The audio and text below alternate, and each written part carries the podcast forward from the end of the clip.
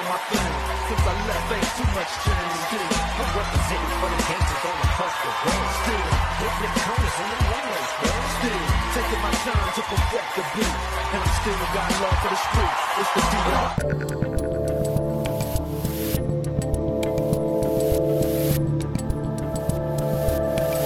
you doing, freedom lovers? I'm Dave Rubin. This is the Rubin Report Direct Message. It's April 15th in the year of 2022. The video that you just saw, that cold open we just showed you, that was Elon Musk. You've heard of this guy. Uh, he was at the big opening event for Tesla in Austin, Texas. As you know, he took him out of Cali about a year or two ago amidst the lunacy of COVID craziness in California and the taxes and the big government and the regulation and all that stuff. He moved them to free Texas and they had this bananas event. If you haven't seen the video, don't stop watching this, okay? Obviously not.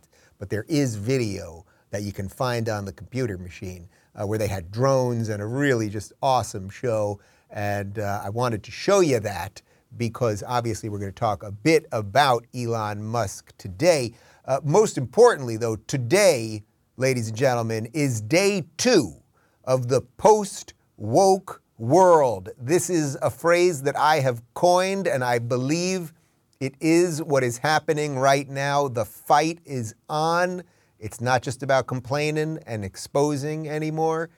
That sounded kind of funny. Uh, it's not just about that, though. It's about actually how do we defeat the woke and build new things. That's exactly what Elon Musk is all about, and that's what's happening in this Twitter situation right now. That's what I've been trying to do for quite some time, and many others. And the signal has been sent around the universe, throughout the galaxy. It is time to fight. Speaking of fighting, people, although Facebook would not let us put ads up about it and Twitter would not let us put ads up about it, I am going on tour. That's right, it starts this Tuesday in West Palm Beach with Donald Trump Jr., and then I'm off to Clearwater, Florida with Benny Johnson of Turning Point, Raleigh, North Carolina with Andrew Klavan of the Daily Wire, Atlanta, Georgia with the Willy Wonka of Politics, Michael Malice, Chicago, Illinois with the wonderful, majestic, freedom loving Yeonmi Park, Dallas, Texas with Glenn Beck of The Blaze, Washington, D.C. with former View host, I'm going to have to ask her about that, uh, Meghan McCain, West Nyack, New York with the lovely and extraordinary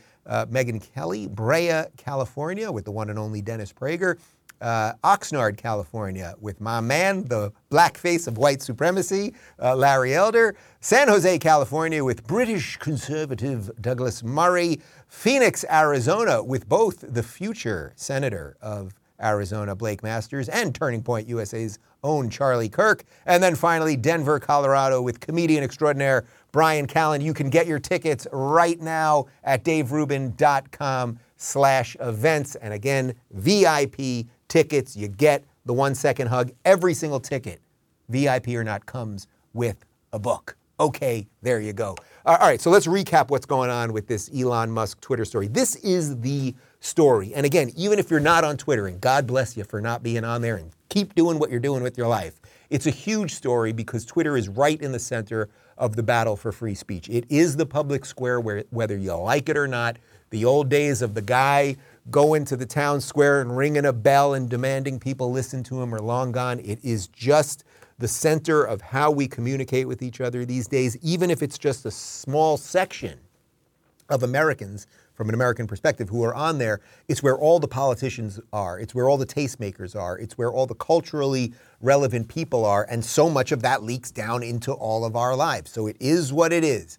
So, Elon Musk, as you know, he has now offered to buy Twitter at a crazy price, about $44 billion.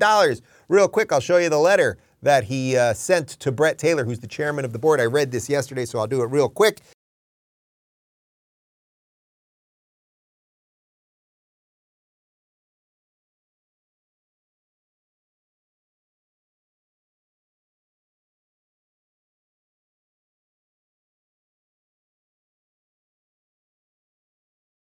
I invested in Twitter as I believe in its potential to be the platform for free speech around the globe, and I believe free speech is a societal imperative for a functioning democracy. However, since making my investment, I now realize the company will neither thrive nor serve this societal imperative in its current form. Twitter needs to be transformed as a private company.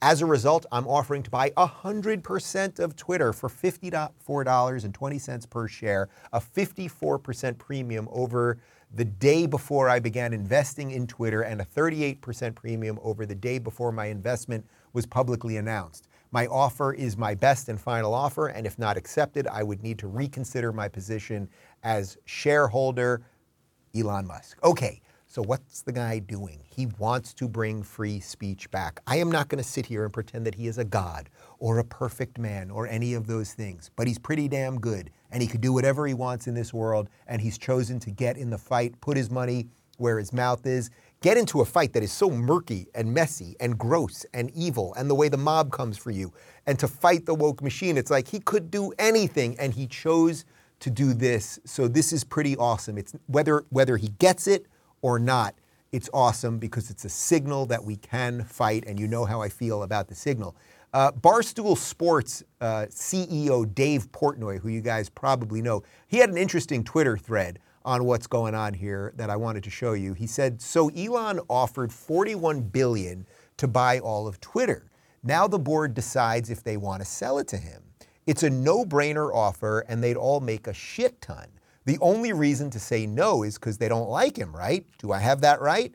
And if they say yes, then everybody who owns any Twitter stock basically gets cashed out at 54.20 a share and it all goes to Elon. That's wild. So maybe it's not that great an offer. Maybe the Twitter board thinks they are smarter than Elon and can get it to 75 a share, but if they don't sell, the stock price is going to crash, I think. Elon has them by the balls. So, without getting into too much of the nitty gritty related to stocks and how a guy like Elon Musk just saying he's interested in something, much less purchasing a part of it, much less making an offer for the full freaking thing, how that can change the value of the stock, which is exactly what Portnoy is referencing there. And of course, it's exactly what Elon himself is referencing in the letter. Um, the game is afoot, okay? There is something seriously interesting. Now, try to imagine you're a, you're a board member of Twitter. You're one of the people who has to make the decisions around this. You're not just the CEO, but you're a board member. You're an influential shareholder. You are going to make a crazy amount of money on this. Why would you be saying no? Most of these people invest in these things to make money. Now, of course, some people invest in things purely for ideological reasons. And if you were a free speech warrior 10 years ago who invested in Twitter, uh, are you happy with the way Twitter is working out on the free speech front. I mean, maybe it censored a lot of the people you wanted censored. Maybe it killed the Biden laptop story and that got the president you wanted.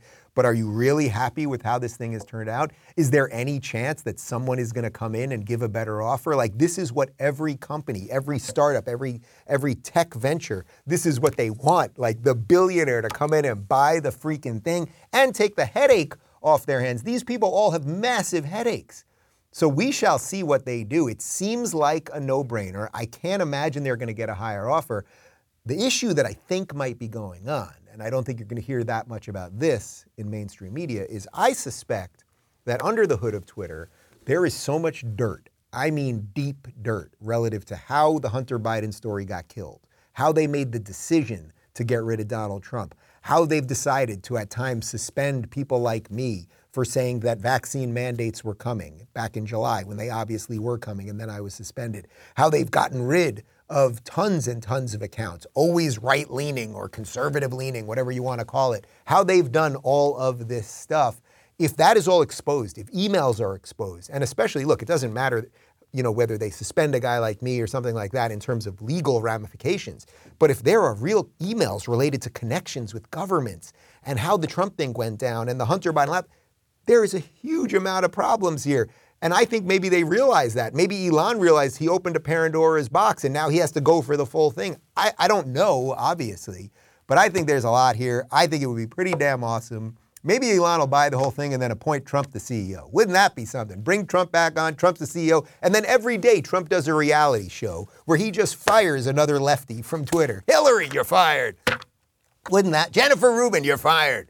Stelter, you're fired. I'm not doing a good Trump impression, but you get it. You're fired. You, what does he do? You're fired like this.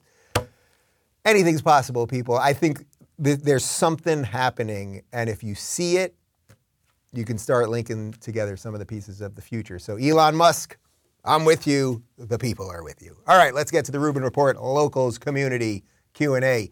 Christy says, Love the new book. I just finished listening to it. Have you guys reached out to Elon Musk for an interview? The Babylon Bee was lucky enough to get one, so hopefully you will too. Okay, so I've never actually directly reached out to Elon. Uh, I think he's probably seen a couple of my tweets because when I've tweeted at him or asked him questions, uh, you know, often things have gotten like 20,000 retweets or crazy numbers. He actually just a few days ago did respond to something that I tweeted relative to what's going on with Twitter and what I think the best course of action would be and all that. So I suspect the guy kind of knows me, whatever, it doesn't matter.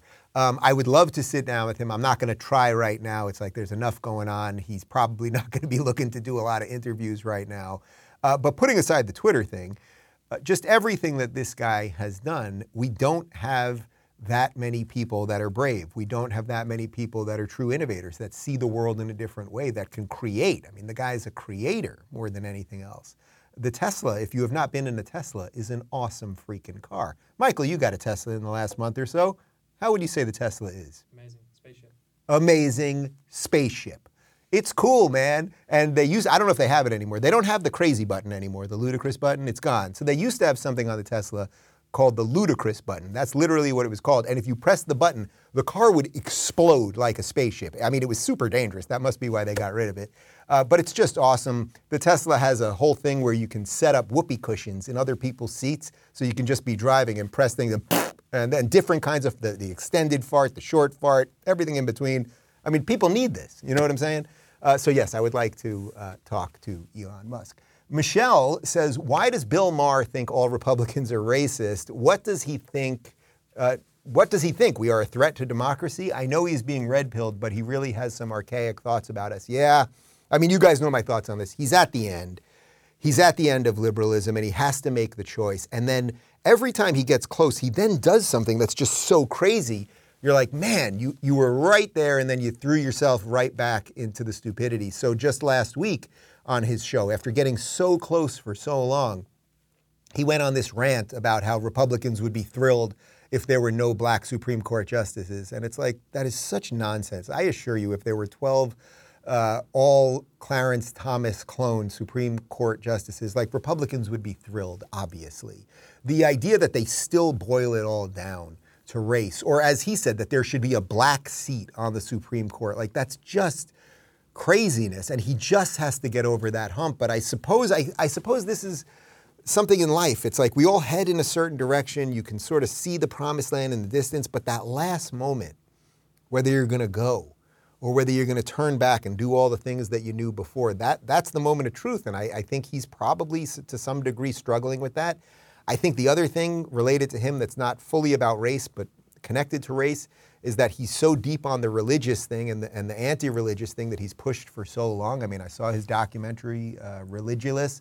Like the guy hates religion. He, he does not like believers. It's just it's just how he is. He's mocked religion his whole life. You can think of that what you will, but the fact that the people that now are defending all the things that he purports to believe are the religious, I have no doubt he's having some internal debate there and, and monologue with himself. Like, how could this be? How did this happen? maybe there's a religious story, perhaps? Is there a parable? Can someone give me a religious story that might be worthy of sending to Bill Maher that could bring this thing home? Is there a biblical story about the non believer who ultimately was defended by the believers? Uh, and that's what gave him his redemption? There's got, there's got to be something there. Give me something. Uh, Coco says, We have VIP tickets in Denver and we're so excited. Reading the book now, what time do we show up at the Gothic Theater if we have VIP tickets for the meet and greet? The meet and greet is after the show, so show up normal time for the show, and then after the show, we grab all the VIP people, and I'll give a separate little talk for the VIP people, the shake hand and or the one second hug, the signing of the book, the picture, and then who else knows what's going to happen? I don't know. Maybe we'll do shots together. We'll, we'll see what happens. But I'm looking forward to Denver. That's the last show of this leg that we're announcing right now. That's with uh, Bryan Callen. It's going to be a fun one. So I hope that you guys can get out there. Remember, no mask mandates, no vaccine mandates. I don't want to see your papers. I don't care what your medical conditions are. Come on out if you want to have a good time. DaveRubin.com slash events. Uh, Nathan says, Hey, Dave, excited to see you and meet you on your tour in Atlanta, the home of Chick fil A, where this gay man happens to work. Hot damn. Uh, crazy sounding, I know. I'm curious to know what is your favorite menu item from there? Are you going to bring me some Chick fil A in Atlanta, the home of Chick fil A? That would be something. And a gay man working at Chick fil A. You mean they haven't thrown you in the fryer? They're not coming for you? They, I can't believe it. Um, what is my favorite item? I always go for the spicy chicken sandwich.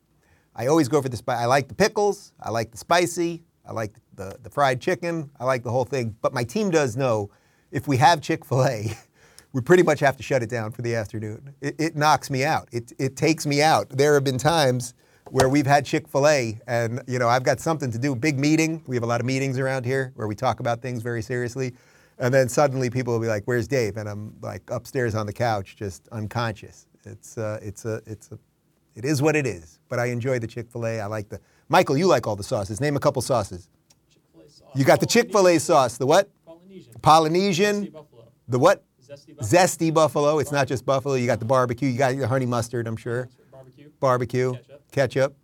Those are the main ones. Those are the, those are the big ones. Very good, very good. Uh, I'm really taxing you today. Um, Emily says, "Are you and Dave taking time off once the first baby is born? I think it's so important to have that time to bond, but I really just want to know how long we will be without the Rubin report." So the first baby is due in August, so you know we're off the grid during August. So hopefully we'll have a couple weeks there. Um, I know what the exact due date is, but it's obviously uh, babies aren't necessarily born on on the due date. Uh, but we will have some time as a family, and we're going to have family here, and his mom, and my mom, and his sister, and my sister will be around. She's pregnant too at the exact same time, supposed to give birth the day before. And we, of course, we want all of that time. Uh, David's going to take some extended time off and, and really focus on that. I'm going to try to do the show the second we get back in September. Um, it'll change my schedule, obviously, a little bit. And from what I understand, my, my ability to sleep is going to be greatly altered. So I'm trying to bank a little sleep right now.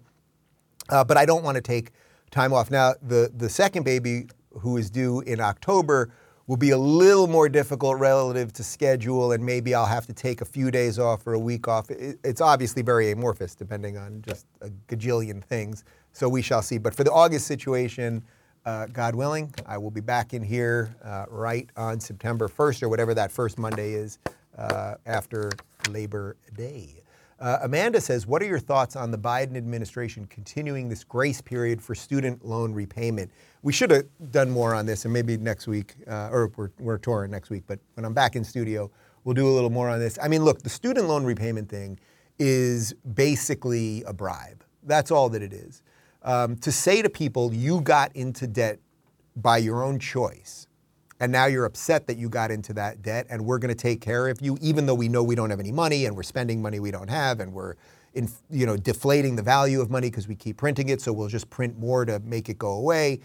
None of it makes any sense but it's a purely a bribe and if you listen to the messaging coming out of the Biden administration they're basically saying it. I mean AOC is basically saying to Biden right now this is almost an exact quote she's like you're not doing well with young voters you got to do the debt thing because that she feels that oh if you in essence give them money give them that free pass they'll vote for you. I don't know that they're going to vote for biden either way but but the thing is it's it's one of those issues that if you think about for more than a second you realize how faulty it is. First off to to pay for someone else's debt i have i have a mortgage. You're going to pay for my mortgage? I mean i have car payments. You're going to pay for that? Like no one is deserving of having just a mortgage or or a loan or whatever it might be just taken care of like that it could be done by the grace of God if your friends or family want to take care of you, whatever, but not by the government because that's just somebody else's money that they're just moving over to you.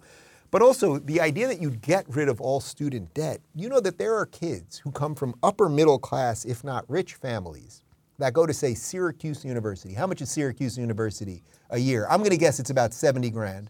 About 70? Let's say it's about 70 grand. 70 grand times four. Well, times two, it's 140 grand. Times two again, that's 280 grand. These are kids that have money, come from means, and everything else. Now, you walk out into the real world, you got your degree in uh, lesbian archery, and you can't really do anything, and you're 280 grand. Why would the government pay for that back? It, it just makes no sense. It's about 70. Are we, are we accepting that? I'll, I'll take that as the number. You guys can Google it yourself. Uh, but it doesn't really make any sense. It's not just, and also you're punishing the people that took care of their debt. That's what you're doing. I remember about five years ago when we finally paid off David's last college loans. He went to Penn State, worked real hard, got great grades, got a good job, life's worked out. And finally, we had a little bit of money when we started making money about five years ago, and we paid off that last thing. And it was such joy, such joy that we did it with. Why did we do it? Are we schmucks? Are we are we pushovers? Like, why, are you going to pay us back? So I guess not only should we pay off everyone's debt, but everyone who's paid off their debt will pay that off too. You know, because we want to be fair. We like equity here in the United States of America. Uh, Zionist says, Are you and David attending a Passover Seder on Friday night or Saturday night? Yes, we are doing two Seders, lots of matzah. Uh, we're going to Jersey to my aunt and uncle, and my folks will be there, and cousins, and a bunch of other people. Uh, as we as we try to do every year, we got mucked up one year during lockdowns, but there will be horseradish, there will be gefilte fish. We will tell the story of the Hebrews' exodus from Egypt to the promised land, that place where the progressives of today don't want Jews to live, but that is the story. And I love Passover actually because the story of Passover is the story of freedom. It is the story of a people taking responsibility for their lives and figuring out that you don't have to be ruled by a king and you can fight the power and you can survive and thrive in your own land by your own belief system. And, uh, and I love the family as part of it and, and doing the Seder and that whole thing. If, if you're if, putting aside whether you're Jewish or not, if you've never been to a Passover Seder, I would highly recommend it. You know, the Passover Seder is also what they think Jesus' Last Supper was at a Passover Seder in essence. Um, and I would recommend that everyone, I think we got an image for you, uh, Dennis Prager has the Rational Passover Haggadah, which it's the number one selling Haggadah, if I'm not mistaken. And I just bought about six of these. I think we bought six or eight of them uh, that I'm going to give to my family, and I think we're going to try to use that as the Haggadah this year. Dennis does just an incredible job of explaining big, big biblical stories while still maintaining some of the rational beliefs that we have and explaining the difference between metaphor and story and, and all of these things. And uh, so we will be checking that out. And uh, you can get it on Amazon if you'd like to. Emma says, What can be done about wokeness in corporations? The parallel economy has taken a while. Well, look, the Twitter thing is a, is a big boost in the parallel economy. What's going on with locals and rumbles? Big boost. But do we need it to speed up? Yeah. Do we need more companies? Yeah. But what can you do? You can cancel a lot of the stuff that you don't like or that you're paying for that is working against you, whether that's Disney Plus or Netflix or whatever it might be. Uh, you can do that. That's a way of doing something. Uh, you can try to buy books, not just on Amazon. I mean, I push the Amazon link, but usually I was pushing, uh, actually 99% of the time, I think I was pushing daverubin.com slash book because there we had all the links. So you could go to mom and pop shops. I always encourage people to, to buy local when possible. Uh, we try to do that ourselves as much as possible. It's not to say we don't use Amazon, obviously we do, uh, but you can do a little more to make sure that the little guy can survive uh, amongst this woke insanity. Wits says Stephen Crowder said they would crowdfund to keep Brian Stelter on CNN. Would you be inclined to join with them? Yes, if that is a real thing. And if it gets to the day that Stelter is going down, 500 bucks. You got it, Crowder. Rubin will throw in $500 to keep potato on the air. I enjoy a baked potato, by the way. You give me a loaded baked potato, I am pretty much as happy as I can get. Sidebar.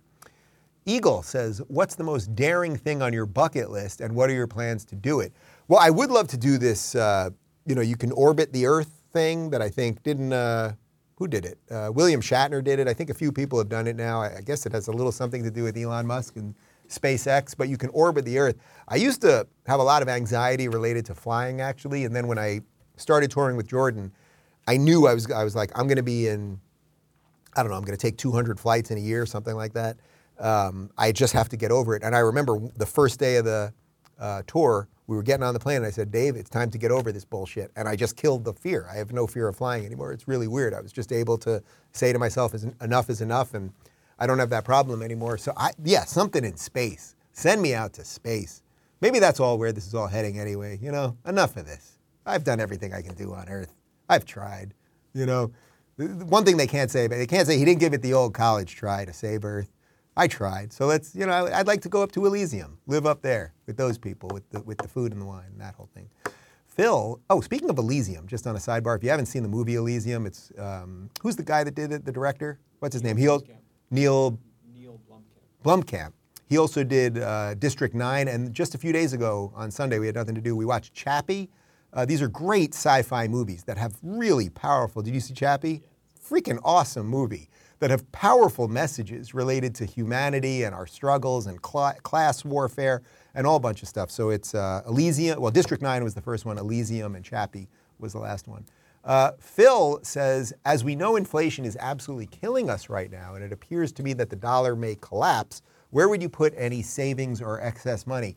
I mean, look, the Bitcoin thing, it's real. The crypto thing and the decentralized thing, it's all real. The idea that you can exchange money and you can exchange goods and services without the middleman of the government and within it, without the system that at any point, because of a bad decision by a man with dementia, can devalue the currency. That is very, very cool. And what's nice here in Miami, I mean, this is the hub of it now. It was San Francisco, it's all moved here.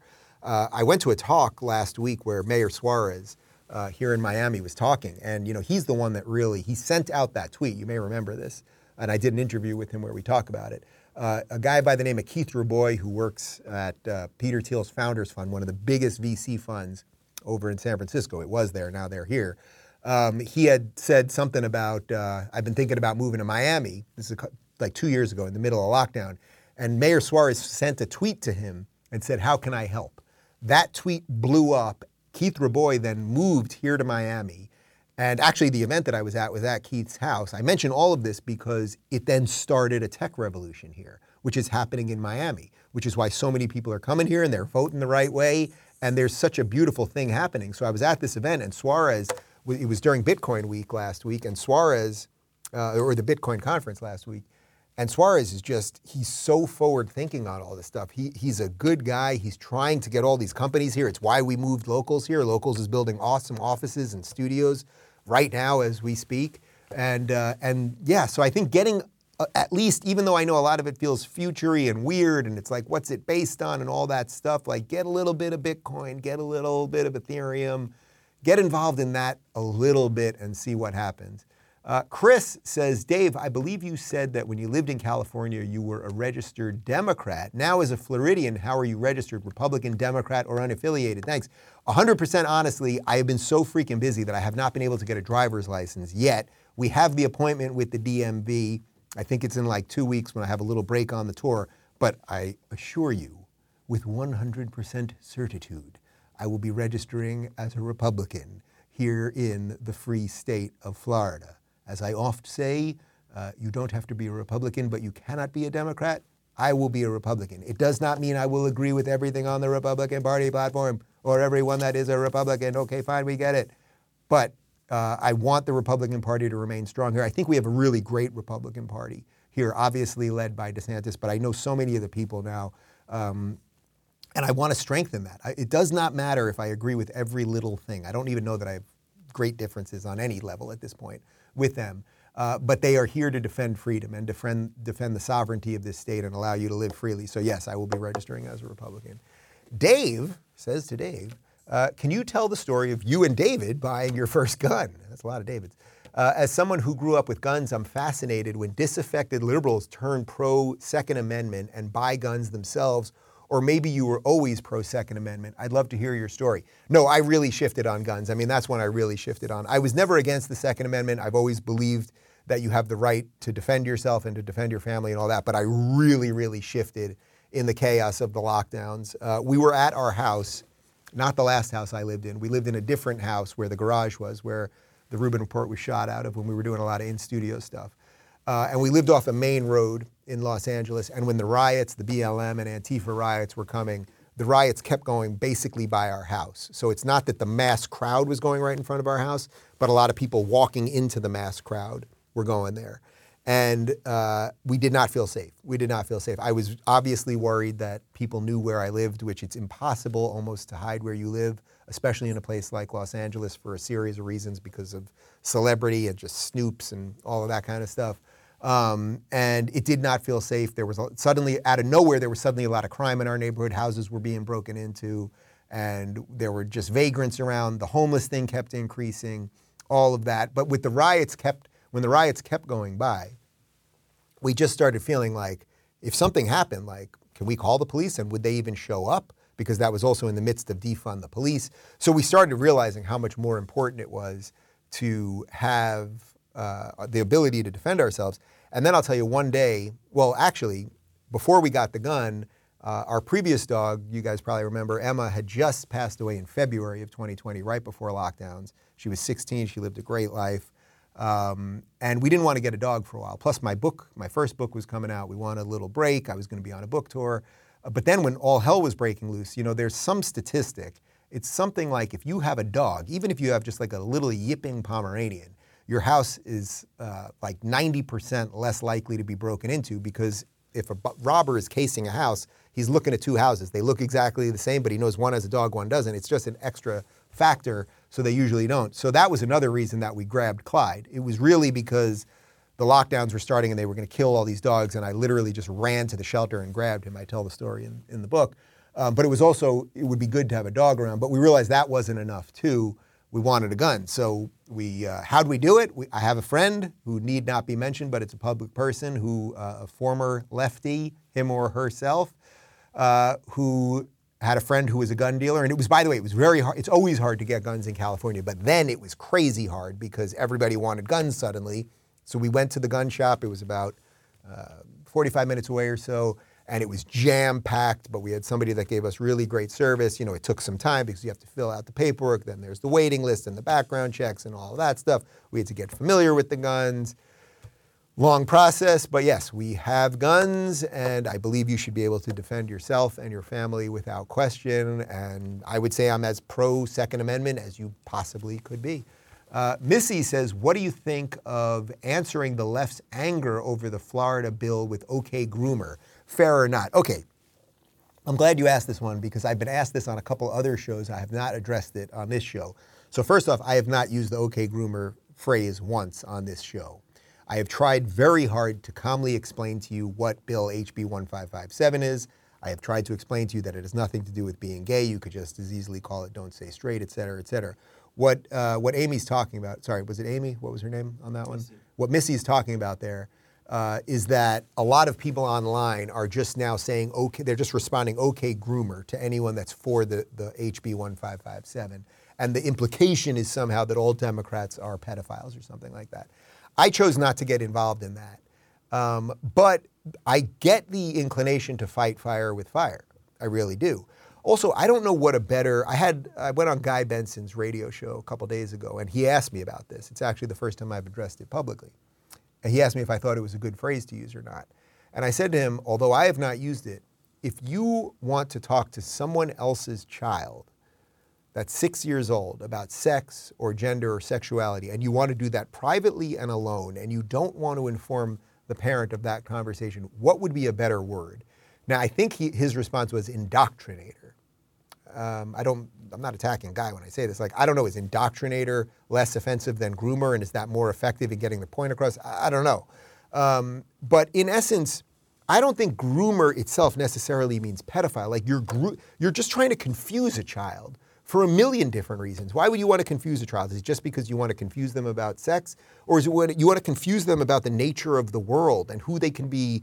Uh, who should be responsible for them and who they should trust and all of those things. And then once you've broken that in an innocent six year old, what else could you get them to believe? Like, I think that means has more to do with it than, than so specifically just the sex thing.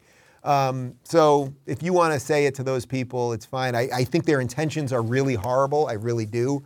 There's just no need for any of this. They lie about everything. So, okay, if you want to fight back in a way that you might not be 100% cool with all the time, like you got to do what you got to do. Uh, Amy says, with the book tour starting next week, inquiring minds need to know how do you prepare for a show and do you have a ritual? Um, you know, not really. I kind of I get to the well. They've I'll tell you this: you get a little rider when you when you sign a contract for a tour where they say, well, what do you want at each venue? I ask for unsweetened iced coffee and a couple bottles of water. That's it. I don't want food. I don't want booze. I don't want anything else. I try to have a very, the shows are mostly at 8 o'clock, so I'll probably have a very light meal at about 5 o'clock. Uh, no drinking or anything like that. Uh, get there. I do like a little bit of the caffeine right before I go on stage. And, you know, I, I usually try, and this is what I was doing with Jordan or whenever I've done stand up or when I speak at uh, college events or whatever. for about two minutes before I try to just get my thoughts in order.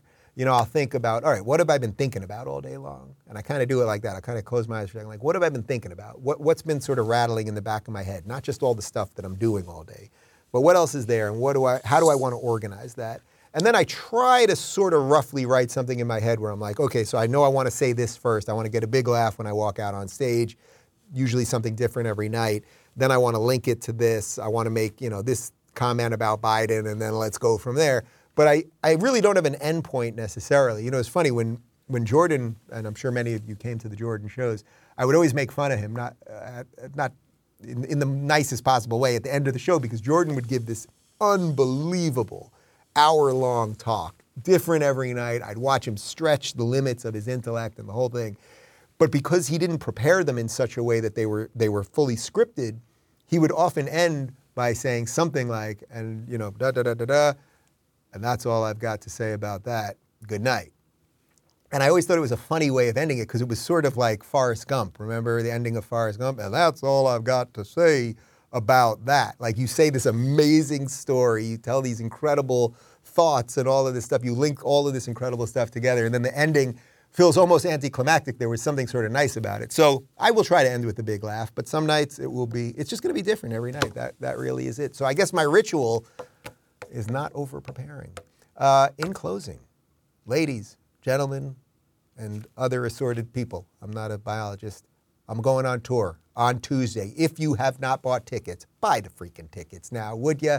DaveRubin.com slash events. We kick it off in West Palm Beach on Tuesday night, and then we're in Clearwater, which is the Tampa area here in Florida, and then we're bouncing around North Carolina, Georgia, Chicago. We're going to Dallas. Oh, we're going to New York. We're going to Cali. All the usual stops. You will have fun. I promise you. I think there's some VIP tickets left, and if there aren't, we'll figure out a way to make it work once you're there. Just just get uh, get on board. I promise you're gonna have a good time. Uh, if you want to play along during the live chat during the shows, RubinReport.locals.com. Part three of my interview of Michael Knowles interviewing me is up right now on YouTube and Rumble, and the full thing's up already on Locals. And my interview with David Janet, the uh, better half around here, the other David, uh, is up on Locals at RubinReport.locals.com. That's all I have to say about that. Have a great weekend, and hopefully I'll see a whole bunch of you next week. Bye. Thank you guys for tuning into the Rubin Report direct message. We're live on Rumble, Blaze TV, and YouTube every weekday at 11 a.m. Eastern, 8 a.m. Pacific. Don't forget to review, share, and subscribe to this podcast. And if you're looking for early and exclusive content, you can join me on Locals at RubinReport.locals.com.